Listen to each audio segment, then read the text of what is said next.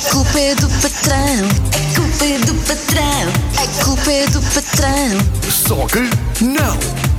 A culpa é do patrão, a culpa é do patrão, a culpa é do patrão. Só que não!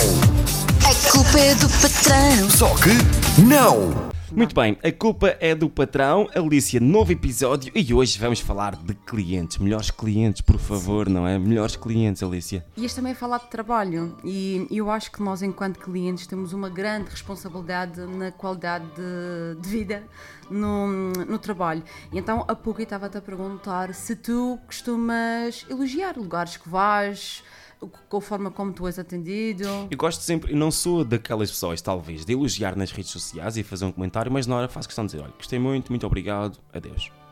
Isso eu faço. Mas, sim, eu também faço isso, mas eu sou muito de, de elogiar nas redes sociais e vamos Bom. falar novamente da Madalena e também já falamos que os filhos nos transformam. Sem e, e a Madalena também transformou-me nesse sentido, que quando somos bem atendidas, ela faz questão de, olha, empresta-me o teu telemóvel e, e nós fazemos questão de dizer, olha, gostamos muito de, de estar aqui.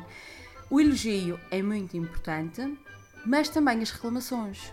Porque isto de tu dizeres mal atrás nas costas não vai resolver o problema.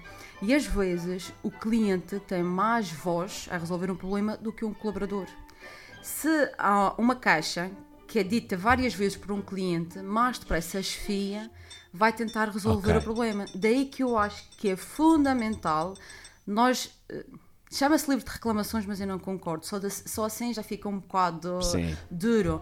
E as pessoas têm próprio de fazer o quê? Reclamar. E é assim, se tu queres mel, não das pontapés na colmeia. Portanto, oh. aquilo que eu sugiro é que quando se reclame, seja sempre no sentido de sugerir hum, melhoria. Para quê? Para que isto desconforto que eu senti, eu não me volto a acontecer a mim, nem volto a acontecer a mais nenhuma pessoa. Portanto, calculo que já tenhas pedido... entre aspas, o livro de reclamações. Sim, é o livro de elogio e o livro de reclamações. Uh, a primeira vez, confesso que fui com a maior parte, fui autenticamente, fui uma bruta, porque tinha sido mesmo muito, muito mal atendida, e isso não, não admite uh, ser mal atendida, e eu fui estúpida, é verdade, a, a fazer a reclamação. Tive a resposta que tive, que é nada. Depois, outra vez, no mesmo lugar, fui na área da saúde e fiz uma reclamação, mas expliquei a razão pela qual, neste caso tinha a ver com farmácias, não me deram informação de quais eram as farmácias que estavam naquela hora em serviço. E a colaboradora não me disse, e, e eu expliquei. Uma semana depois voltei a esse lugar e estava lá exposto às farmácias que estavam em serviço. Portanto, tem muito a ver com a forma como se diz.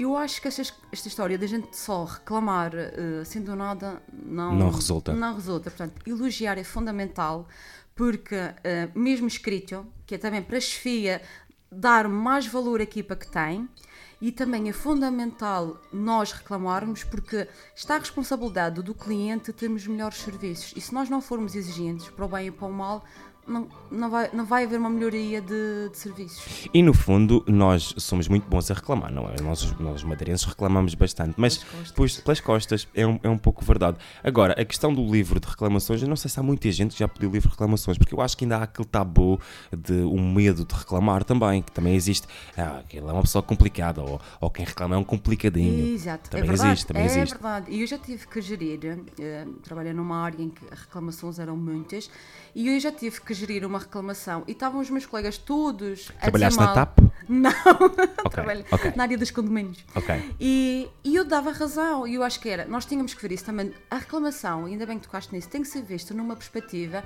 de melhorarmos o nosso serviço e não do chato. Se ele está a reclamar disto, como é que eu posso fazer melhor? Qual é o problema? É que nós reclamamos quando estamos ressabiados e reclamamos mal, e aí perdemos a razão. Muito bem, fica a dica então.